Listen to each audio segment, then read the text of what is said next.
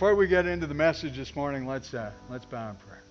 Father, we thank you that we can sing about the deep love that you have for us through the person of Jesus Christ. And we, uh, we just revel in that, or ought to.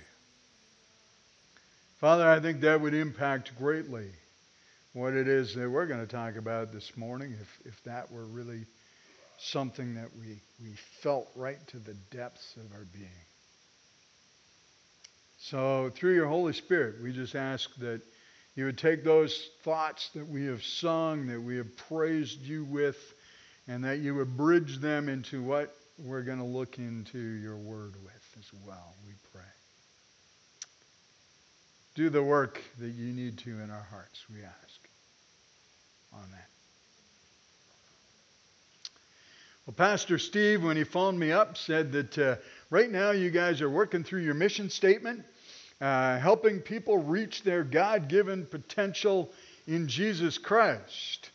And when I thought of that, I, I, I immediately kind of thought of, and, and I'm a strange animal, I know, but this is where my mind went, was back to one of our early church fathers who said, The glory of God is a human fully alive. Now, he didn't say human, he spoke in less political, politically correct terms. Man fully alive is what he said. But uh, as I thought about that, I also thought about one of my favorite verses in the Bible. It comes out of Philippians chapter 1.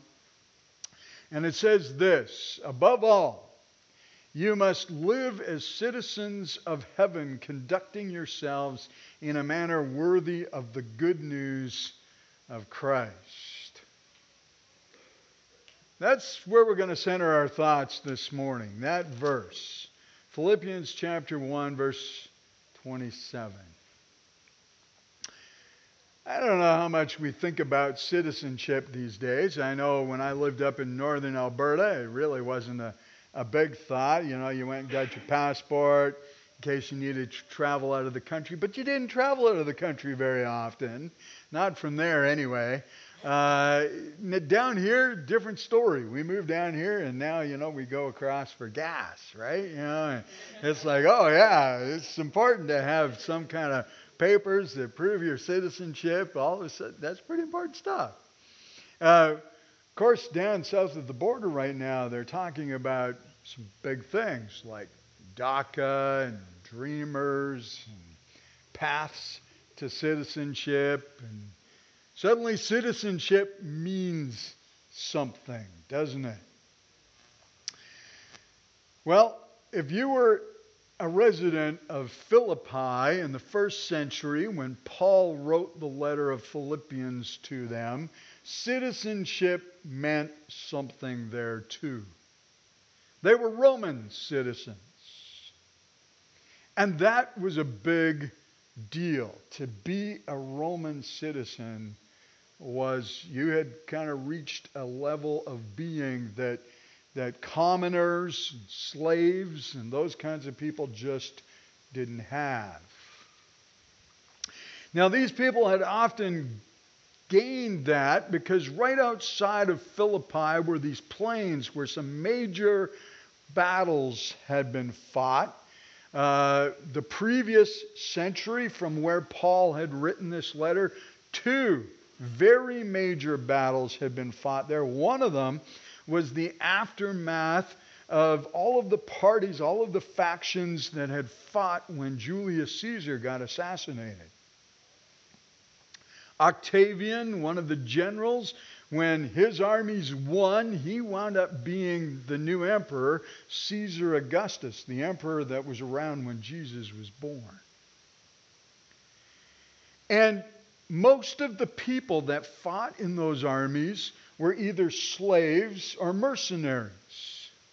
Most of them were not Roman citizens. But because the battles were held right there near Philippi, and all of those people were there, it would have been costly to move them somewhere else.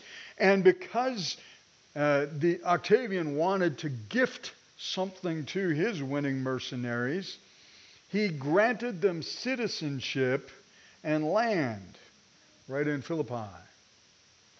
And so here are these people now, a generation or two later, having had their grandparents or their parents be the people that had fought in these wars and been granted citizenship, and they are now the residents in Philippi. Roman citizenship means something. When you came from parents who were slaves or grandparents who were slaves, and you now have the rights of a citizen, that's significant. They valued that. Not only that, but there was a major highway that ran directly from Rome all the way across to Philippi. This is the modern day remains of some of that highway. All of the traffic would move. It was a direct link right to Rome. And a lot of the values would travel across. In fact, that was kind of how Philippi viewed themselves as little Rome, a Roman colony town. They wanted to be just like Rome and live out the values right there. One of the examples that we have of this in our Bibles is found in Acts chapter 16. You don't necessarily need to turn there right now. I'll summarize the story, but in Acts chapter 16, we hear the birth story of the church at Philippi. Paul and Silas are on a missionary journey and they get to Philippi and they go and meet with some people and they find Lydia, a prominent woman in the community. And she accepts Jesus and begins this house church uh, in her home. And Paul and Silas stay in Philippi and continue to do ministry because of that. They're, uh, they're accosted by a fortune teller girl who's a slave to some slave owners. She's been demon possessed and granted the, the gift of telling fortunes through that. And she keeps shouting things at Paul and Silas as they minister through the community. And finally, Paul says, No, we need to do something about this. And he delivers this girl from this demon. But now her abilities are gone, her supernatural abilities. And the people that gained money from her supernatural abilities are not happy about this. And so they work up all of the, the community people to say, these are bad guys, these Paul and Silas, and they beat them and they put them in prison. And if you know the story, you know that that night there's an earthquake and Paul and Silas are freed along with all the other prisoners, and the jailer's about to commit suicide because he thinks they've all escaped. And Paul says, No, don't do that. We're all here. And the jailer takes them, and he winds up in his whole household becoming Christians that night. And then the next morning, the city officials send word to the jailer. And they say, You know, those guys we beat, put in jail last night, release them, and send them out of town. And Paul goes, I don't think so. I'm a Roman citizen.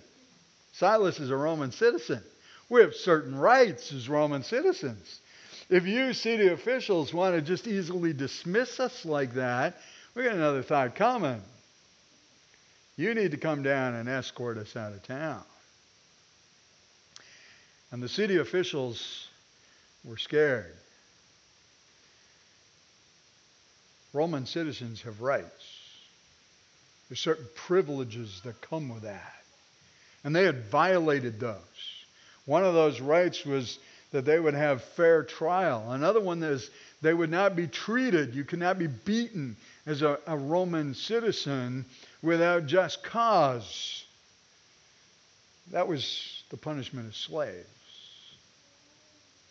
In fact, there's a story of a Roman governor who actually punished Roman citizens like you would slaves And he was tried and executed for doing that.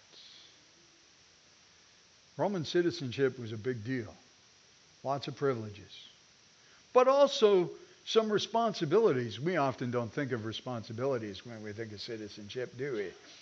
We think more like Calvin does here. I think the last time I was here, I mentioned that I'm a good Calvinist, and then I popped up Calvin and Hobbes, and, and that's the kind of Calvin I usually read. But here it is. It's an outrage that six year olds can't vote. Here I am, a U.S. citizen with no voice in our representative government. Uh, you're concerned about the direction the country is headed? No, I just want a bigger piece of the pie. Usually, when we think of me as a citizen, that's what we think of, right? Uh, not quite so much in terms of Roman citizenship. They believed in Roman values, lived out wherever you were because you were a Roman citizen.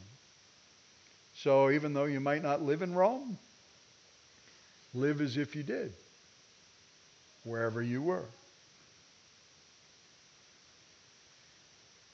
So when Paul says to the people in Philippi, live as citizens of heaven,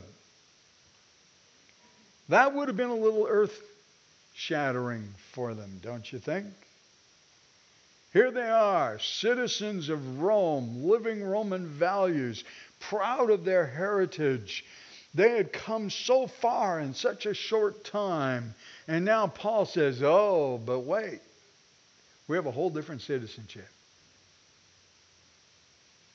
Live as citizens of heaven, just like you would live out Roman values when you are not in Rome. Live as citizens of heaven even though you're not in heaven, wherever you are. And that motif, although the New Living Translators, when they translate that, take maybe a bit of liberty in that. That phrase isn't found in some of the more word for word translations, but it is found in some of the thought translations. I think they've done a good job because that motif really speaks to the people of Philippi, and it's inundated through the rest of the book. You get to chapter 2, and Paul says, Have the same attitude, the same heart that was in Christ Jesus, who, even though he found himself to be in the form of God, he had all the rights and privileges of God, lowered himself and took upon him the form of a servant, a slave can you imagine how that sounded to the people of Philippi? Their parents, their grandparents had won freedom. They had been slaves. To think about going back to slavery, not a chance. And Paul speaks of lowering and taking on the form of a servant. Paul gets to chapter 3 and he lays out all of his accolades. He says, I was, a, I was a Jew. I was of the tribe of Benjamin. I was a Pharisee. And he goes on and he talks about all his accolades and how his education went. This was commonplace in Philippi. They had statues all over the, the city with all of these listing of attributes and accolades and titles of all the important people. Why? Because that was one of the, the privileges of being a citizen. You got to laud who you were. And Paul goes, Oh, yeah, by the way, they're useless. In fact, he goes and he uses a word that we would describe best as human excrement to say that's what they're worth in comparison to knowing Christ and the power of his resurrection and the fellowship of his sufferings.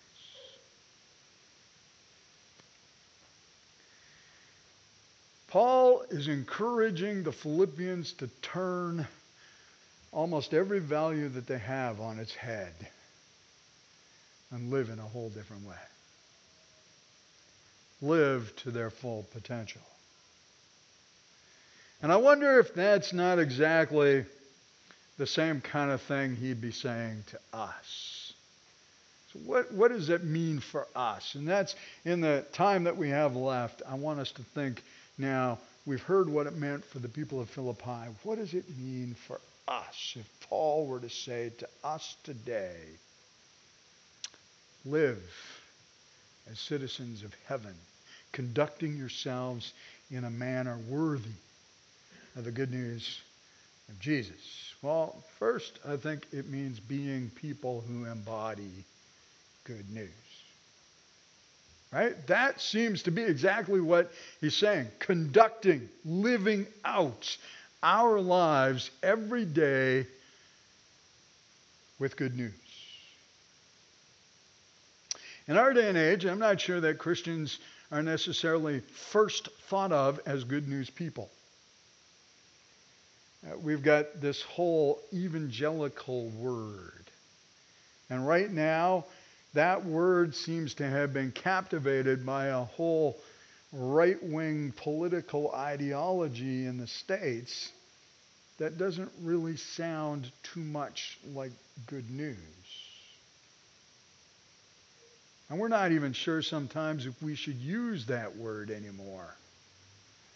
Because it doesn't lead with the right connotations. Sometimes I wonder if people wonder if we're the people who leave no hope because we lead with the bad stuff. We lead with sin, wrath of God. And some of those things certainly need to be talked about. But when we lead with those, what does that say to the public who don't know Jesus? I want to preface a quote I'm going to put up on the screen in just a moment. It's a quote that comes from an ardent atheist, a guy by the name of Sam Harris. I don't agree with the quote. I think he badly overstates things.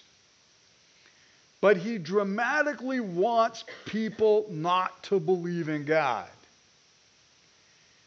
And in his perception, this is one of the reasons why.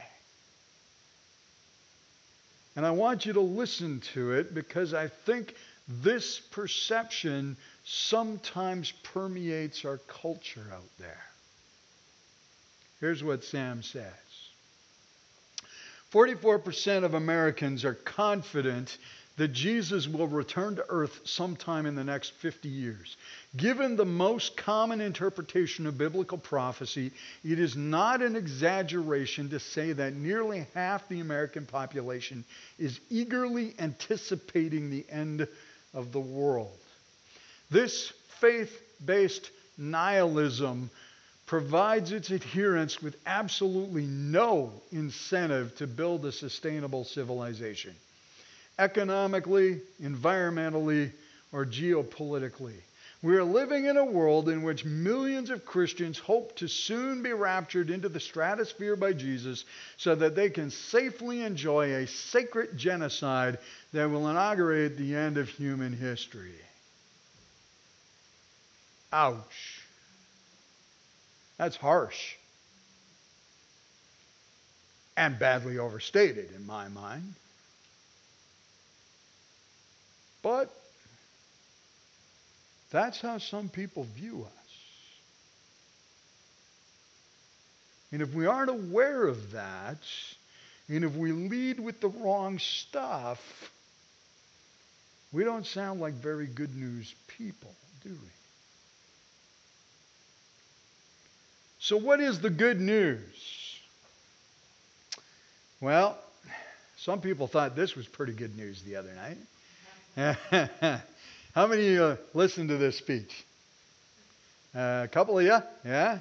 I, I didn't hear it live. I went back after the fact and listened to Oprah's Golden Globe speech because everybody was like, oh, Oprah for president.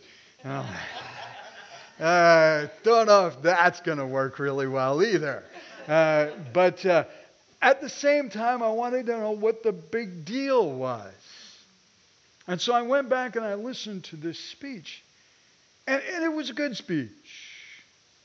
And Oprah speaks well, she's a good orator. But the element that seemed to bring the people together was the hope in the speech.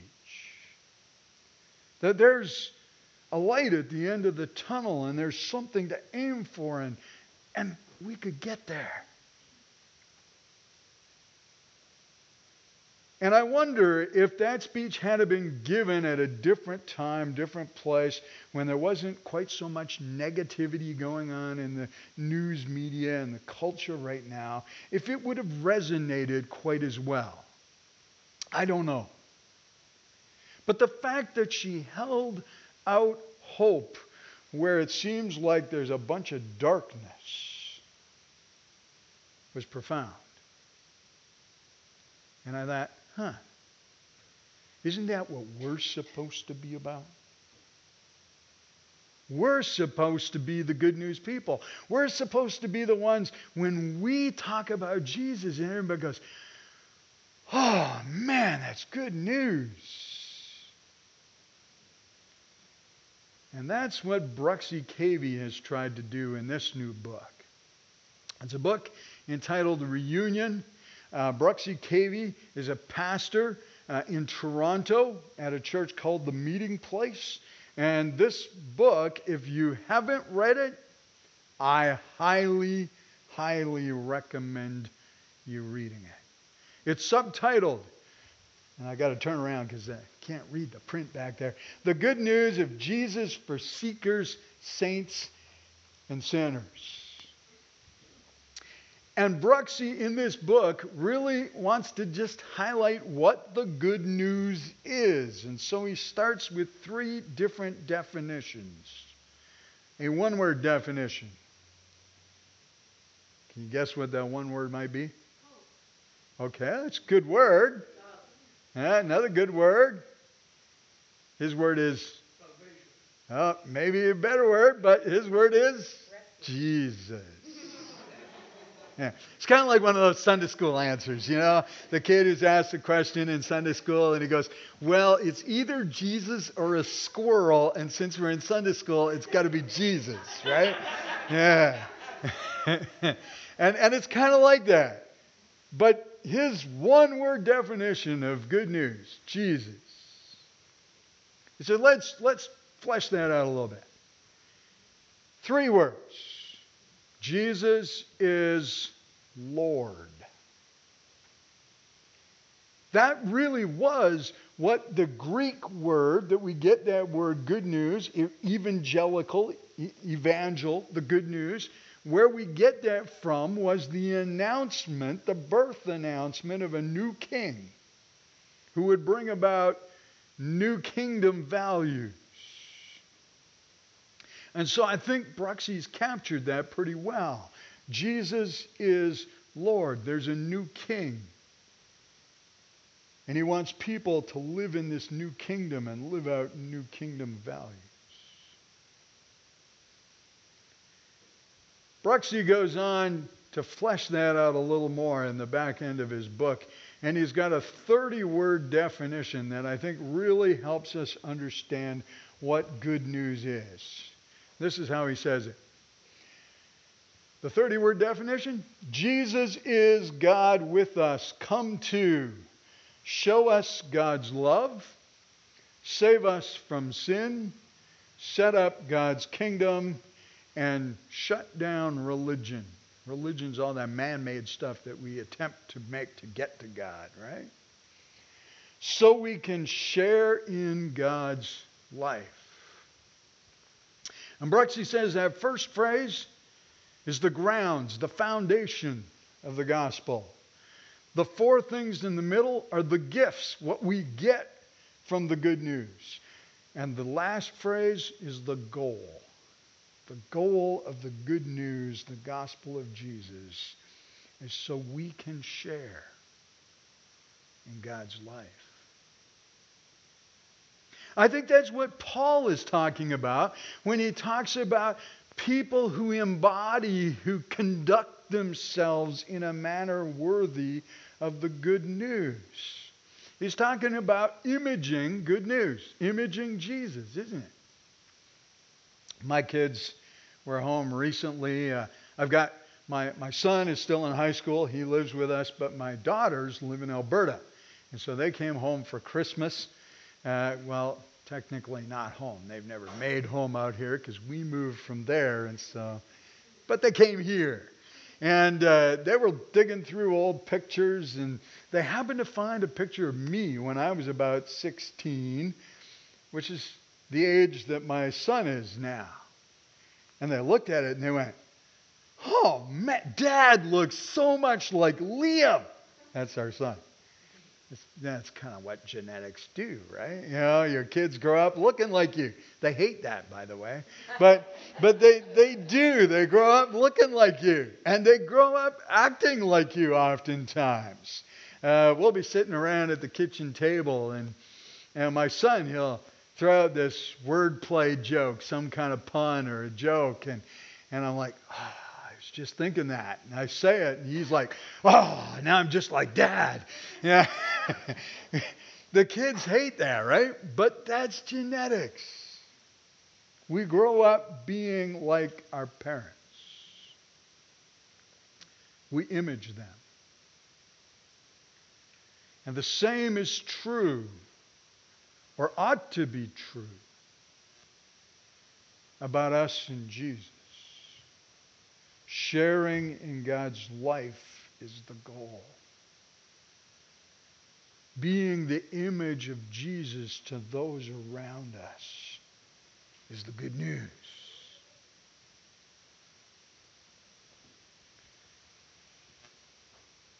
In the free church these days, our big theme is called Revitalize, becoming a gospel sharing people. And we've taken up the challenge to say that the gospel has to start here. It never starts out there somewhere. It has to start with my love for Jesus, my love for the good news. Has the good news really penetrated into my heart, my being, so much that I actually do live it out every day? Because if that's not a reality, it becomes a lot harder to share good news.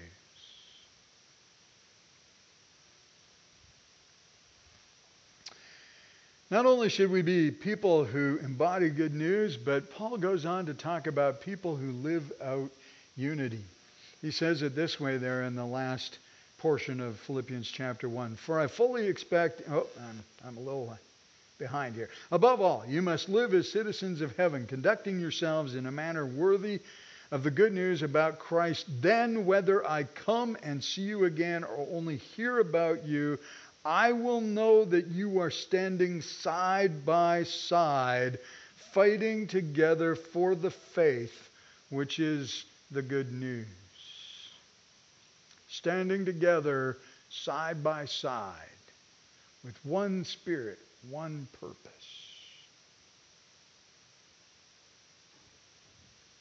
A few years ago, I saw a video.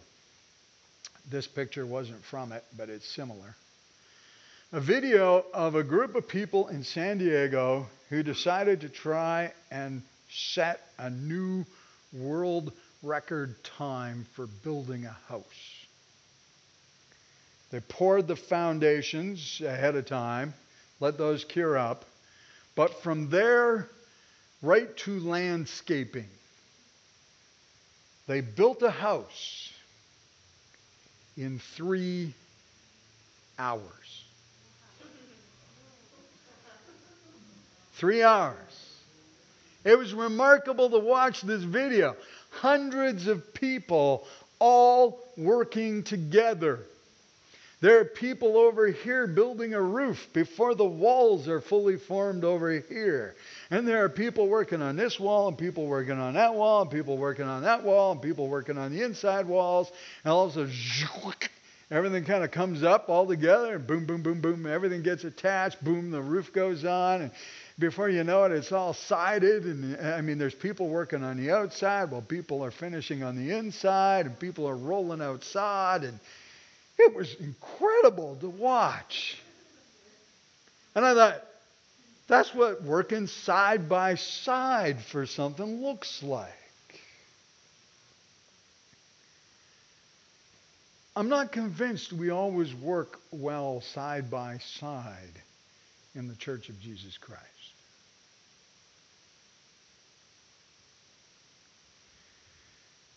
Jesus gave us this in John chapter 13. They, people who look at us and observe who we are, will know you are my disciples by your, and notice what's all crossed out with the cross love. And if we were to finish that verse, it would say, for each other. Not even for everybody. When people look at us and they see radical community within the body of Christ that is so different than what they see anywhere else in the world, they're going to go, What? And say, That's good news. And say, There's hope there. And then Peter says, They're probably going to ask us a reason for that hope. And we can give an answer. In the Free Church, we got a phrase that we think helps us get a handle on this. And it says this in essentials, unity, in non essentials, charity, in all things, Jesus Christ. And in essence, this is how it plays out. We believe the gospel of Jesus Christ and knowing Him is so important that we can agree to disagree on a lot of stuff and love each other through it. Because there's only a few key essentials about the gospel of Jesus Christ that really matter. I think that's a recipe for helping us work side by side for the sake of the gospel. That's what I think Paul's talking about as he talks about those who live as citizens of heaven conducting themselves in a manner worthy of the gospel. And we could end there. Some of you probably want to when you're going to hear the third point. Because Paul goes on and he says this right after that. Don't be intimidated in any way by your enemies. And suddenly we get into some ugly stuff.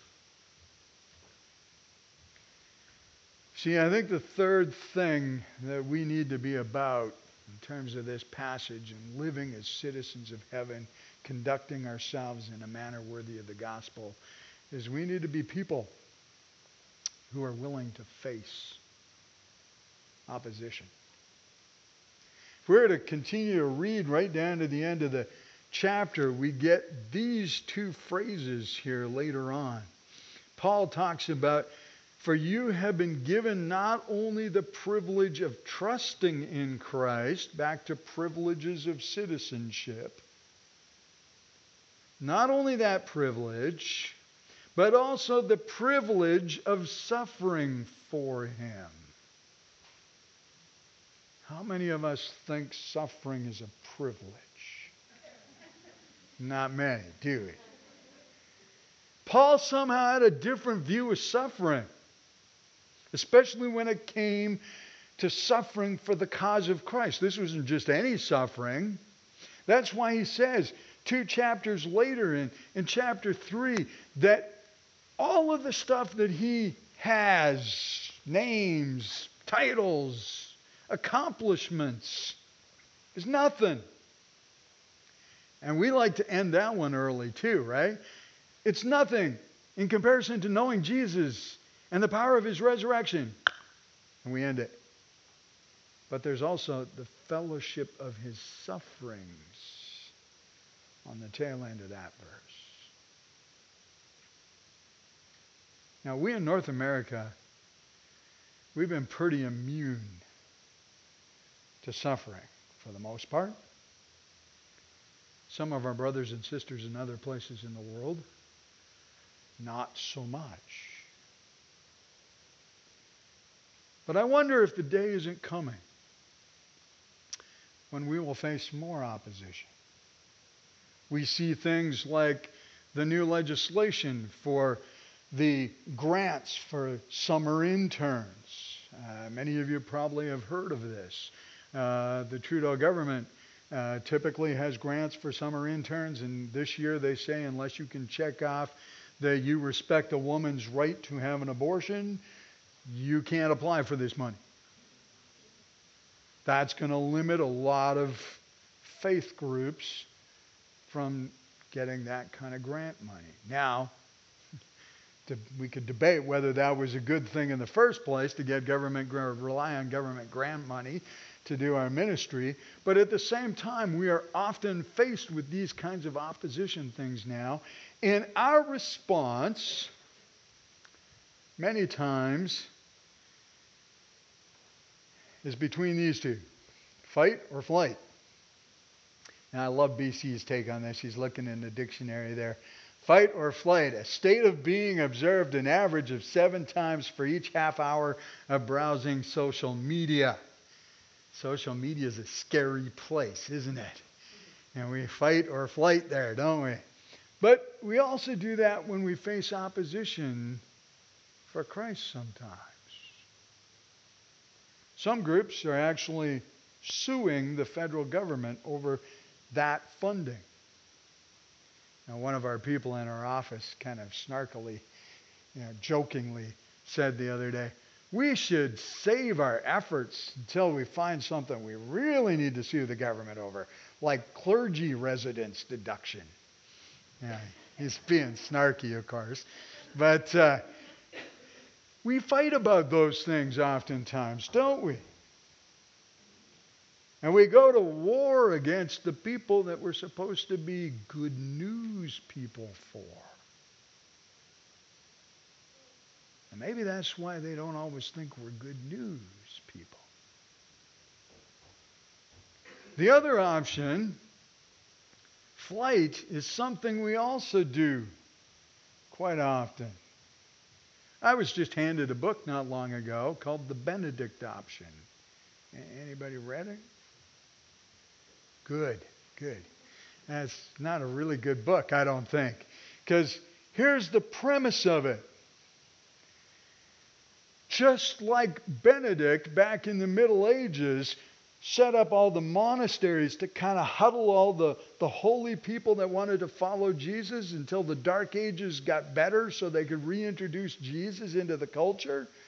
We should do the same thing as the authors uh, intent. He says that we should, you know, get all these little Christian enclaves together and kind of hide out from the world. And maybe in a hundred years or so, when they're ready, we can introduce Jesus back into the culture. And think, what? Really? But that's flight. And people have done that since the days of the Essenes back in Jesus' day.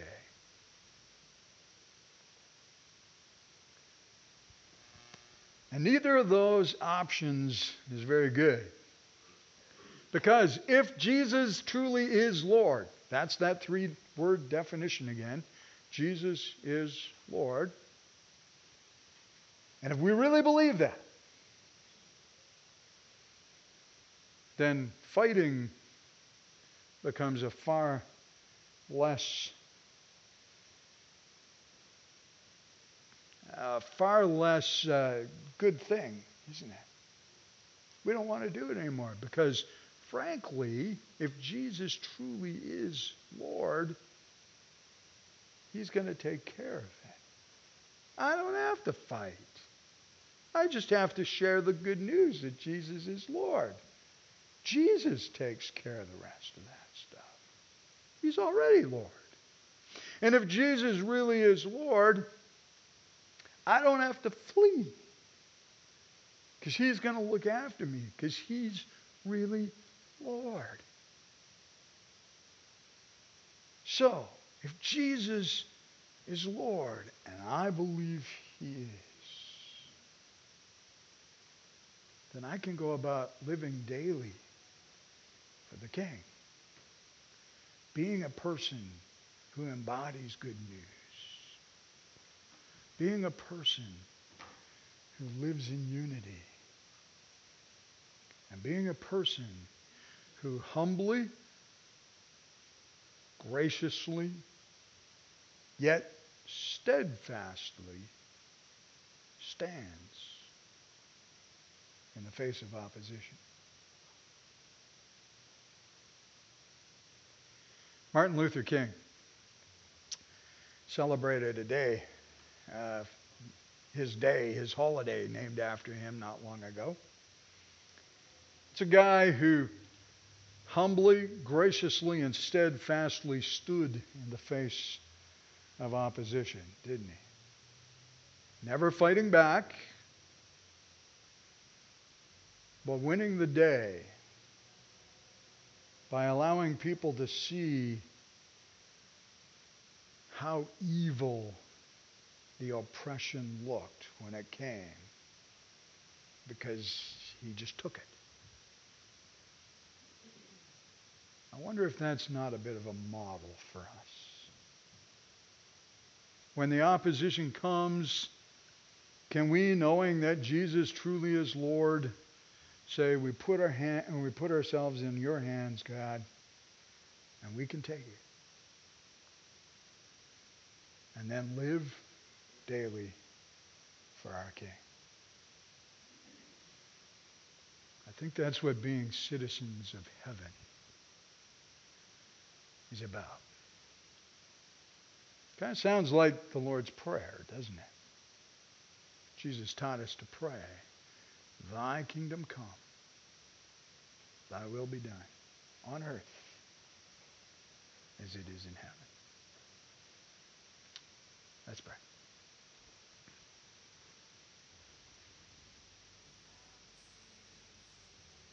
Father, thank you for your word. for your Holy Spirit as He takes your word and lets it work around in our hearts and minds. And I pray that He would continue to do that. Challenge us with it, we pray. Father, we, we thank you for this church. I love coming here. It's the vibrancy and the passion for you that I think is awesome. I just ask that you would bless them and everything they're doing, and I know they have a heart for this community, and I just pray that you would encourage them to continue to stand side by side with each other